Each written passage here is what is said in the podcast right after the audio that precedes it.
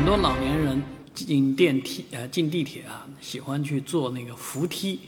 啊。其实带了很多行李的老年人、行动不便的人，我们都不建议他们去坐扶梯，因为他们坐扶梯的时候真的很危险啊。这位在这个浦东航头镇的这位老老太呀，啊，这个上电扶梯的时候，因为房颤啊，心脏问题，眼前一黑啊，向后。晕倒在这个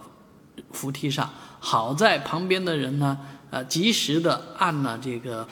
紧急停止钮，啊，这个老太虽然手臂骨折，但是仍然在这个工作人员的搀扶之下，能够走下扶梯，啊，坐上轮椅去到医院，啊，已经啊没有什么大碍了，但是确确实实在这里仍然要告诫，啊，提了很多东西进地铁的。啊，行动不便的啊，老年人呢，还是尽量坐直梯，有直梯可坐，不要坐这样的扶梯，太危险了。